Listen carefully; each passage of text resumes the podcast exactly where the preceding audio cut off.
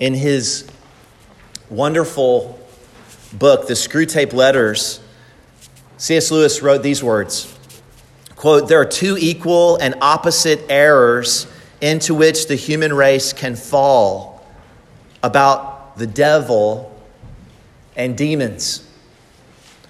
One is to disbelieve in their existence, and the other is to believe and to feel an excessive and unhealthy interest in them. They themselves are equally pleased by both errors.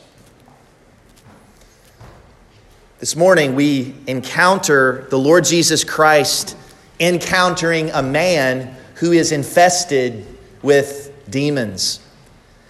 After calmly calming a raging storm, Jesus calms a restless storm raging within a helpless man who is held in bondage by the devil himself.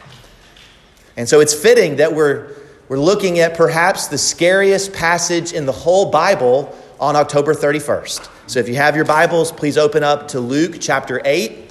We're going to be looking at a very familiar passage, but a passage that I pray will help each one of us praise God, who has delivered us from the domain of darkness and transferred us into the kingdom of his beloved Son, in whom we have redemption this morning, the forgiveness of all of our sins. Look at Luke chapter 8, beginning in verse 26. If you're using the Pew Bible, you can find this on page 865. You will be far less bored if you have a Bible open as we read through the passage together. This is what Holy Scripture says. Then they sailed to the country of the Gerasenes, which is opposite Galilee. When Jesus had stepped out on dry land, there he met him, a man from the city who had demons. For a long time, he had worn no clothes, and he had not lived in a house but among the tombs. When he saw Jesus, he cried out and fell down before him and said with a loud voice, What do you have to do with me, Jesus, Son of the Most High God? I beg you, do not torment me.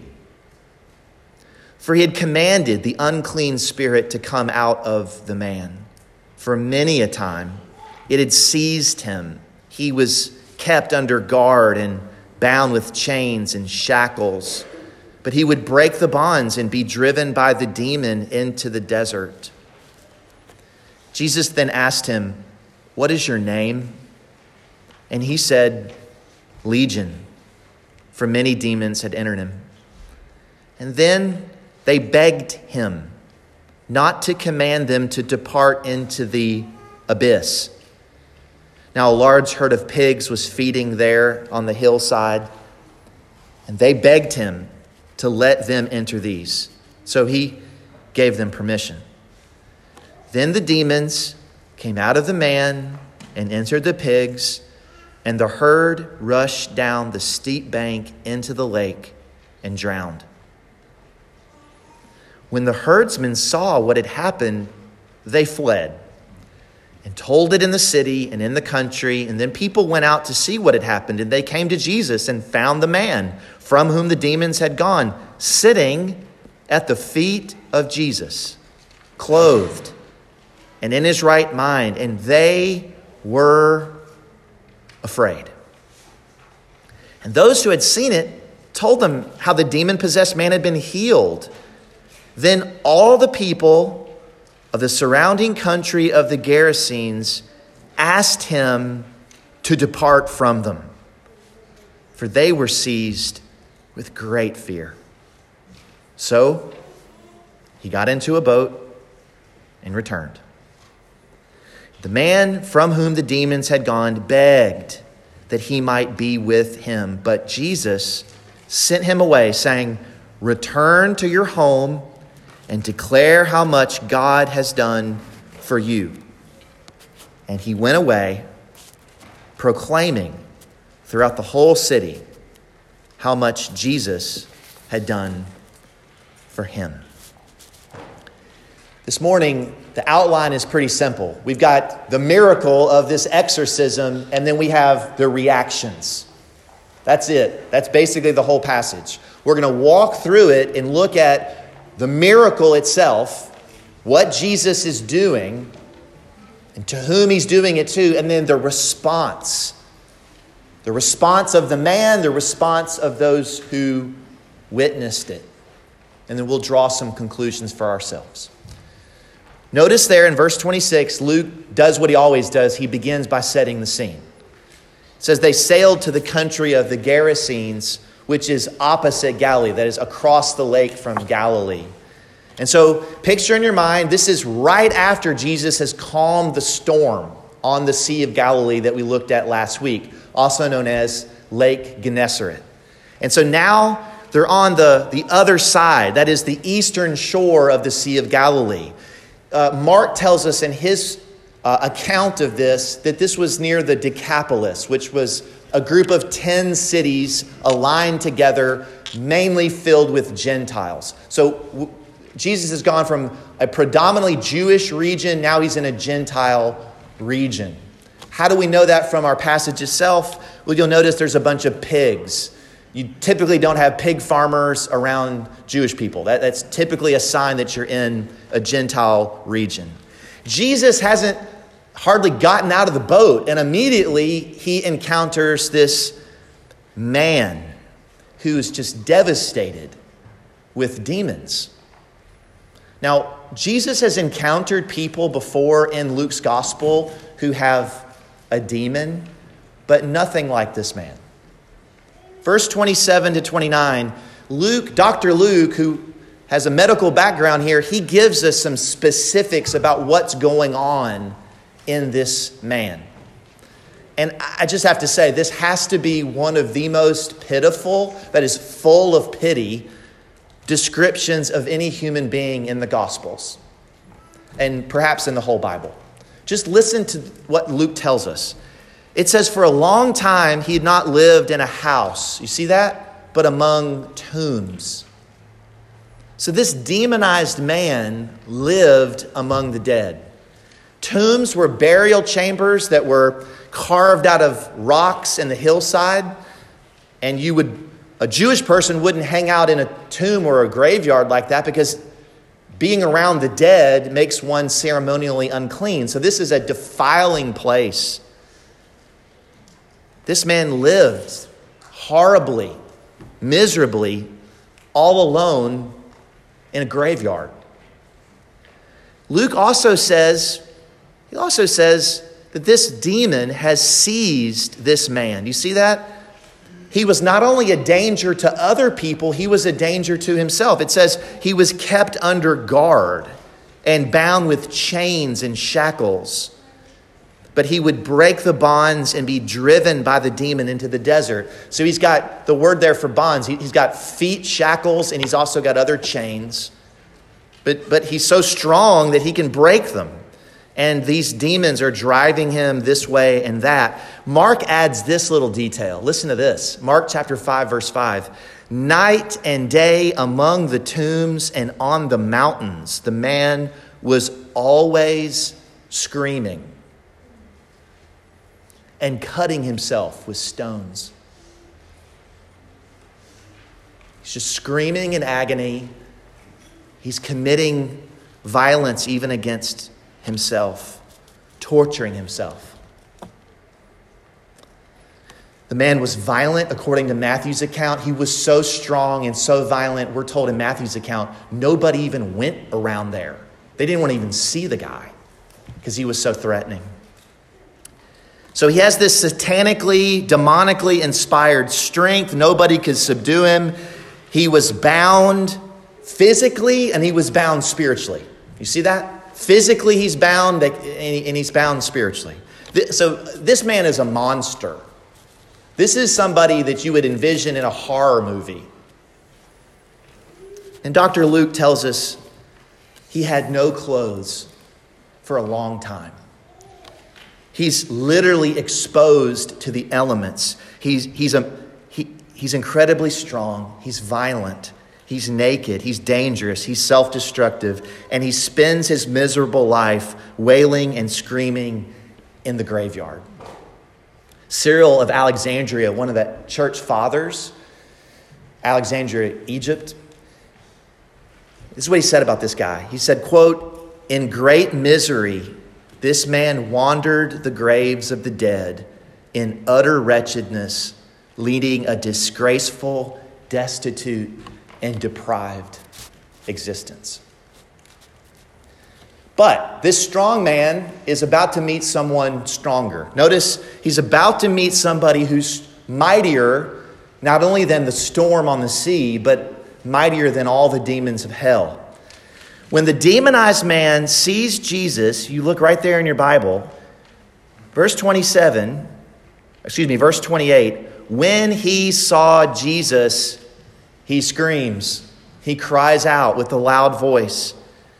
And the reason he's crying out, Luke tells us, is because Jesus has just commanded the unclean spirit to come out of the man. That's why he responds that way.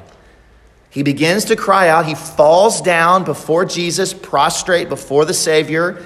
He falls down at his feet and screams. Well, the, the unclean spirit controlling his vocal cords screams, What have you to do with me? And then notice this phrase Jesus, Son of the Most High God. You see that? Now, in the last week's passage, what question did the disciples ask after the calming of the sea? They cried out to one another, Who is this? Who is this? And the answer Luke gives comes out of the mouth of a demon Jesus, Son of the Most High God. One thing you notice throughout the Bible demons always recognize Jesus. They're fallen angels. They've known the Son of God since He created them. And they also have good eschatology. Notice, I beg you, do not torment me. Do you see that?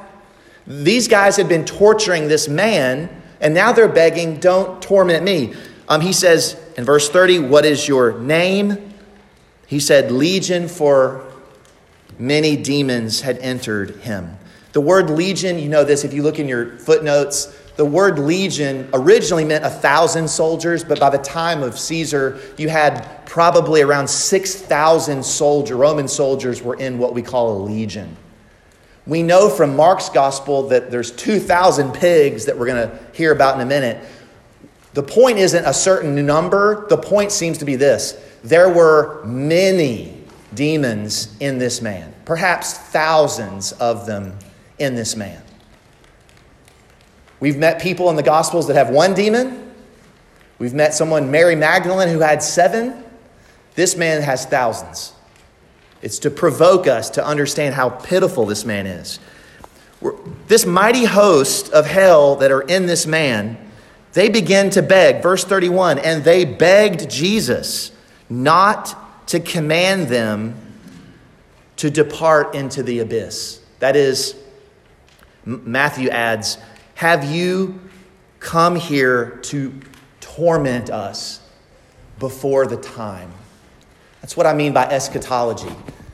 The demons know there's a day of judgment coming when they and Satan will be cast into the lake of fire.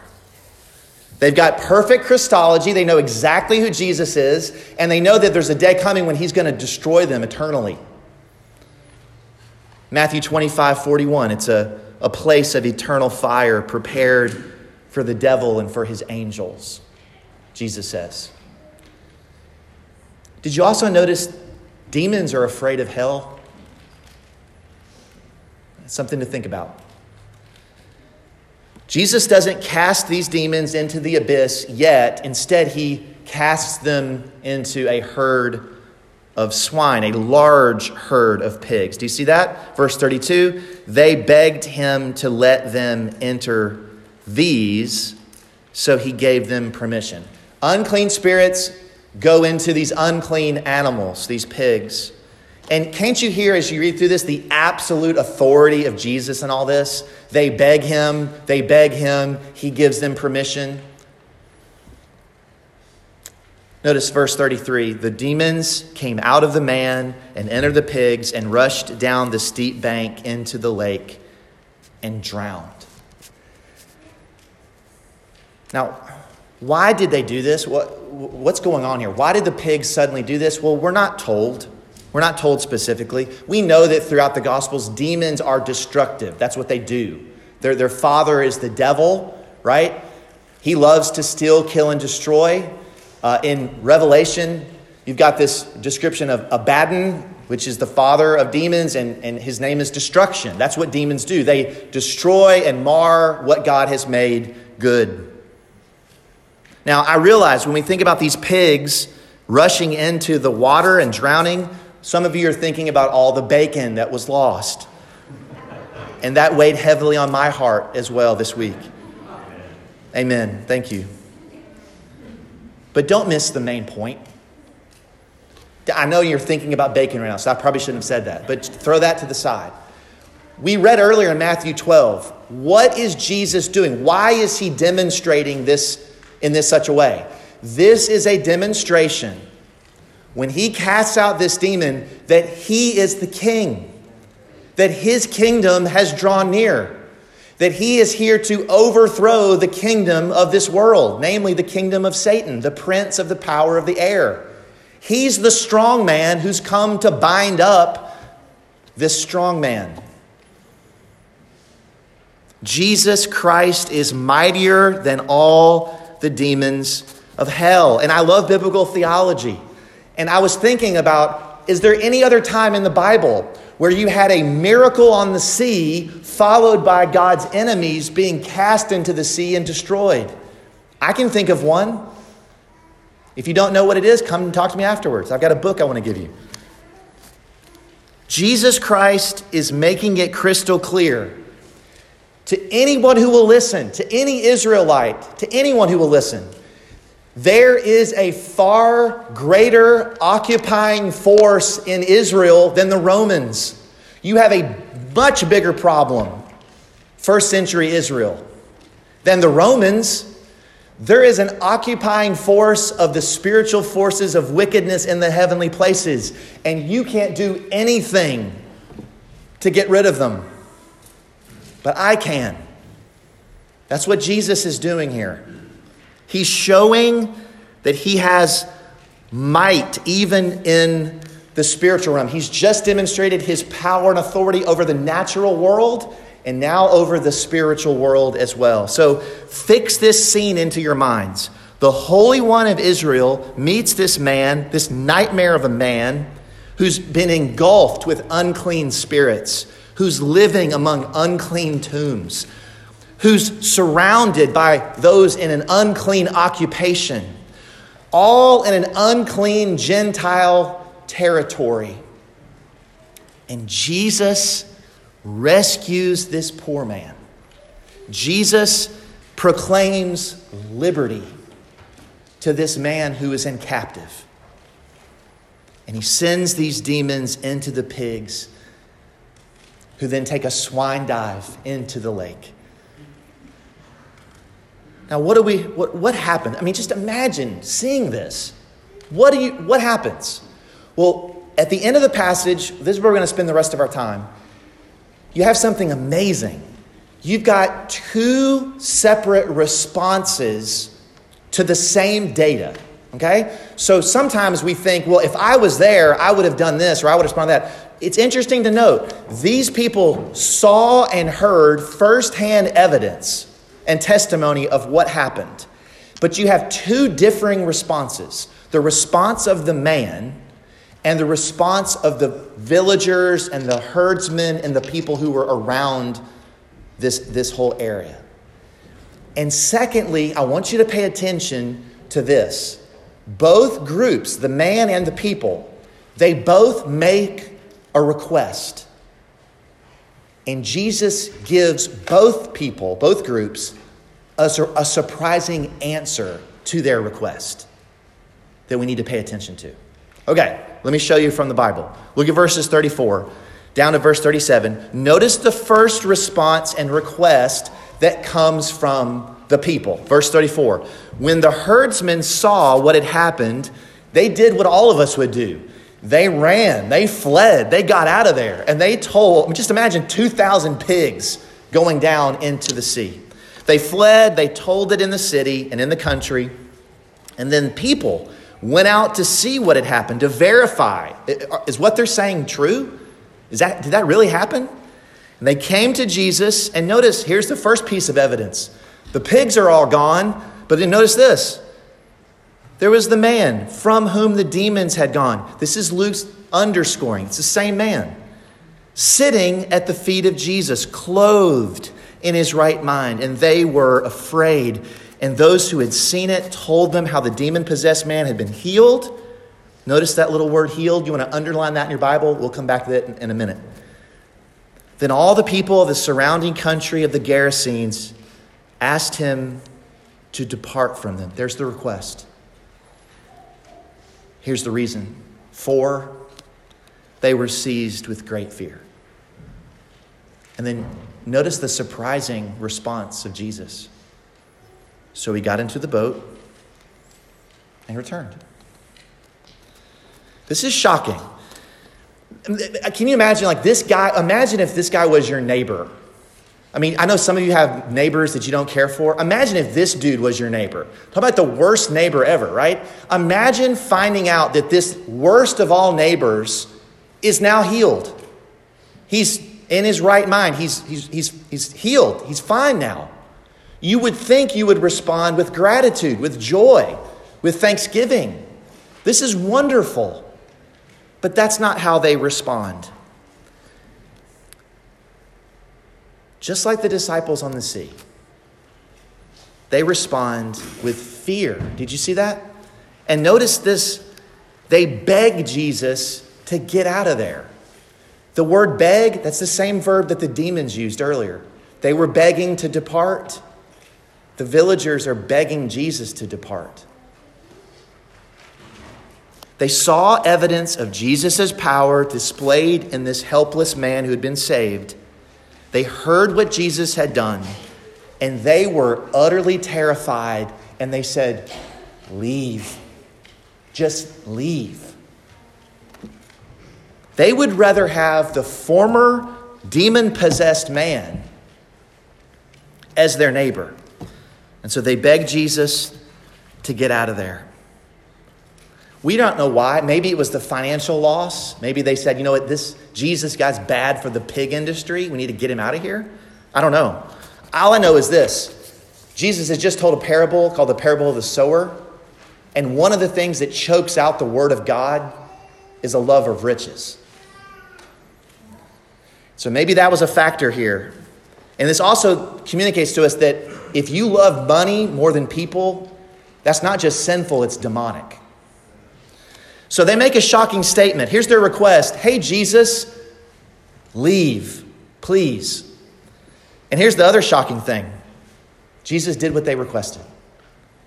They asked the eternal Son of God made flesh, the Holy One of Israel, the Messiah of God, to leave. And based on my reading of the Gospels, he will go to the Decapolis, other parts of the Decapolis. He will never come back here. He comes this one time and he will never set foot again in this place because he does what they asked him to do. J.C. Ryle said this quote, Of all states of soul into which we can fall, none is so fearful as to be let alone. You ever thought about that? The worst thing that could happen to you is for God to leave you alone. It ought to be our daily prayer that Christ never leave us to ourselves. If you're not a follower of Christ, I want you to listen to me. Today, if you hear the Lord Jesus speaking to you through this mediocre sermon, if you hear the voice of the Savior speaking to you, do not harden your heart, but respond in faith and repentance and belief today. today. Because you're not promised that you will ever hear from him again. Be careful what you ask for. Don't put him off, don't refuse him. Respond today. That's the first response. I want you to notice the second one, and then we'll be done. Verses 38 and 39, Jesus gives us a response and a request from the man that he has just healed. Verse 38 the man from whom the demons had gone. That, that's Luke's constant description of this man. He begged that he might be with Jesus. But Jesus, interesting, sent him away. So, there, what was his request? Lord Jesus, let me be with you. Let me go with you.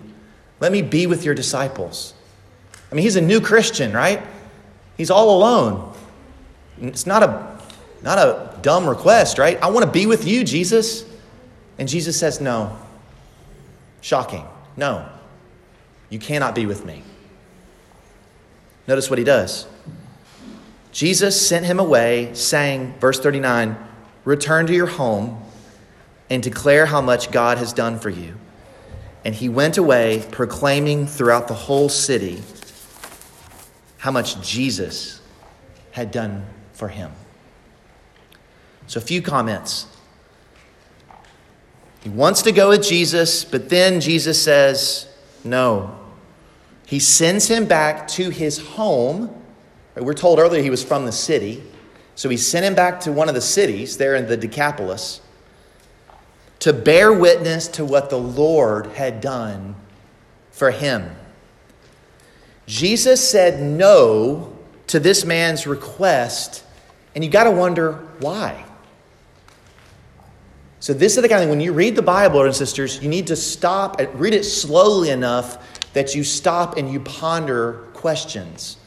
If you go out on a date with your wife and you never ask questions of how she's doing, or how the kids are doing, or how work is going, you're not going to learn anything else, right? You want to grow in a relationship by asking questions. Asking questions is how you get to know someone better. And when you read the Bible, you should be constantly asking questions. Why did Jesus say no? What could be the motivation on the heart of Christ to say, You're not coming with us. You're going back home to the Decapolis. Here's why I think you can test whether you think this is valid or not. Jesus has just shown mercy to this man. He, he got in the boat and came to this specific spot to have mercy on this man. And now having just been rejected by the Gerasenes, he's showing mercy to the Gerasenes because he's leaving them a living, breathing, walking billboard that testifies to his mercy and grace. He's showing mercy on the people who just asked him to leave, and he will not leave himself without a witness in that land. Isn't that wonderful? He loves his neighbors. And Jesus loves his enemies. And so he says, he says, go back to your people and tell them everything the Lord has done for you. I mean, this is the first missionary sent out by Jesus in the Gospel of Luke. What kind of candidate? I mean, I love it. This guy applied for the IMB, right? What are your qualifications? Well, I was a naked, demon possessed maniac living in tombs, and then I met Jesus and he sent me out to testify to his grace. That's wonderful. And so instead of taking him with him, he doesn't do what he wants. He says, Actually, I got something else I want you to focus on. I want you to go and tell your, fa- your friends and your family and your coworkers and your neighbors what the Lord has done. This is what his testimony would look like. I was in the most desperate of situations. I couldn't help myself. I couldn't do anything. I was powerless. But then Jesus came and he saved me. Maybe over lunch today, you can share with one another, not about football or about holiday stuff or about politics. God forbid, not about politics.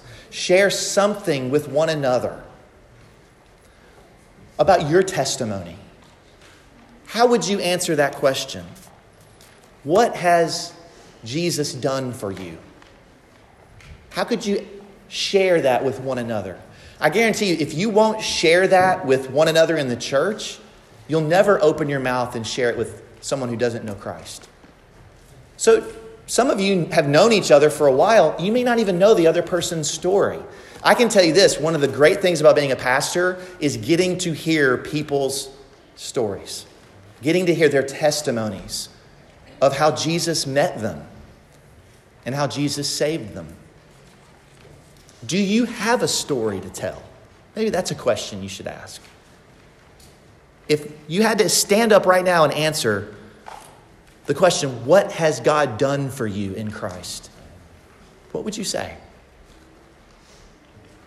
You notice that little before and after context? Sometimes we think about what's a testimony? Well, it's sharing who you were, what you were like, and what you're like now in Christ. And sometimes people dunk on that and say, that's stupid, that's very formulaic. It's actually right from the Bible. So I'm not, I'm not making this up. Let me show you. The whole passage is structured, Luke is intentionally structuring the whole passage to contrast what the man was like before he met Jesus and what he's like now. Here it is briefly. Verse 27, he had many demons, but now all of them are gone. Verse 35, the man was wearing no clothes, but now he's fully clothed. The man had no home but the tombs, and now Jesus says, Return to your home. Verse 39.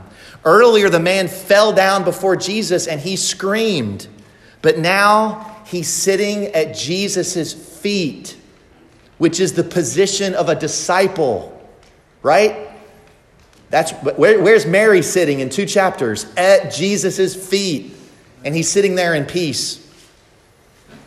Verse 29, he was utterly out of control when he was seized by demons, but now, verse 35, he's in a right mind. He's sober minded. And earlier, he was begging to depart from the presence of Jesus, but now he wants to be with Jesus verse 38. Do you see that? Isn't that glorious? That's what he's showing us. This is the difference Jesus has made in this man's life. And so I ask you, in this portrait of salvation, it's not just a healing.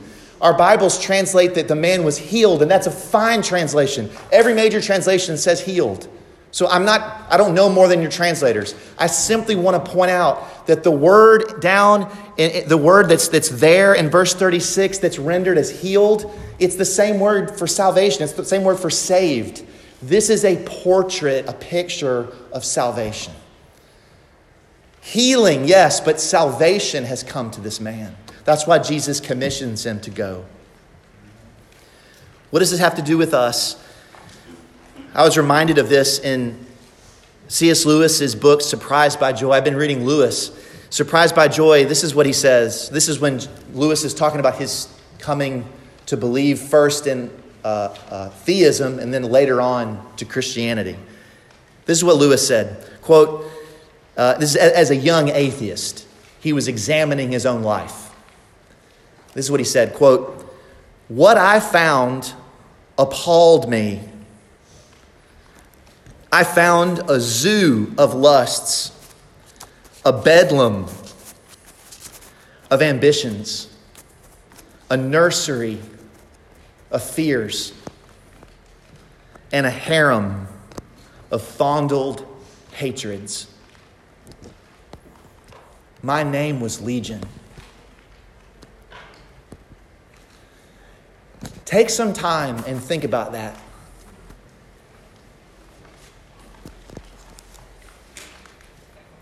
Think about who you were before you came to know the Lord Jesus Christ. That could be said of all of us. You might be thinking, well, wait a second, Pastor, I was never that bad. In fact, some of you, when I started talking about testimonies, you checked out because you grew up in the church. You had Christian parents who loved you and taught you the gospel at a young age. You had a boring testimony. And we all want all of our kids to have boring testimonies, amen? But you're thinking, I don't have this guy's testimony. But I want you to think about even the way Lewis described. He said, My name was Legion. I wonder what he was getting at. If there's any application that we draw from this passage, it's clearly verse 39. Go and tell. Go and, I love this, proclaim. Go and proclaim how much God has done for you in Christ. That's the application. So, do you have an, a testimony of God's grace to share? Do you share it with others?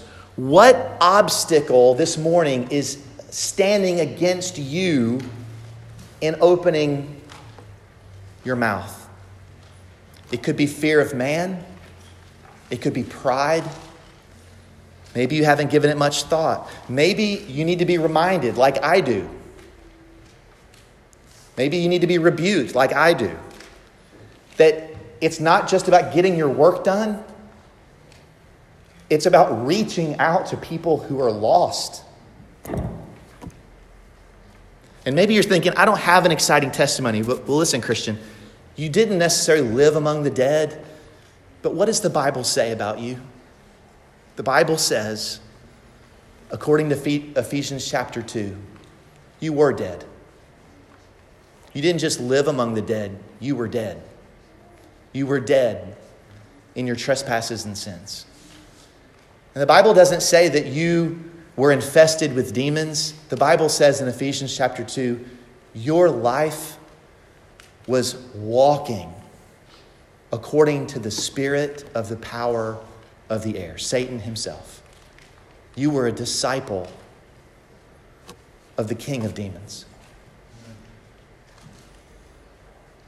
And we can tell others, but God had mercy on me. He delivered me from the domain of darkness.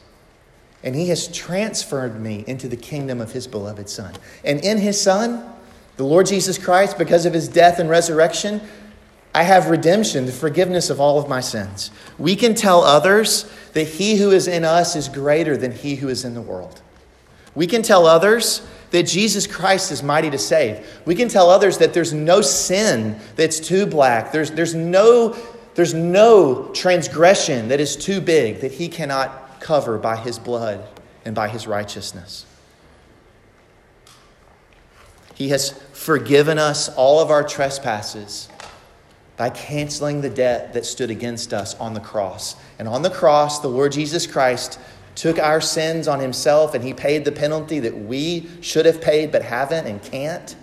And we're told in Colossians 2, he did something glorious. On the cross, he disarmed the rulers and authorities in the heavenly places. Satan himself. He has no power over you if you're in Christ. He triumphed over them in the cross. And three days later, he overthrew the grave by rising from the dead. Brothers and sisters, Jesus Christ still has all authority in heaven and on earth. And so, by His grace and for His glory, let's be a people who are able and willing to share with one another, but also with those around us the great and wonderful things that He has done. Later on in the Gospels, Jesus and the disciples they show up in a, another part of the Decapolis. And I've always been struck by this little detail. Mark mentions this. When they get to the Decapolis, this Gentile region that they'd never been before, people approach them. People who are infested with demons, people who have need of healing. It's always struck me I wonder how they heard about that. I think it was because this man, he was faithful to do what the Lord called him to do. He proclaimed throughout the whole city what Jesus had done for him. By God's grace, may that be the same testimony that we give. Would you pray with me?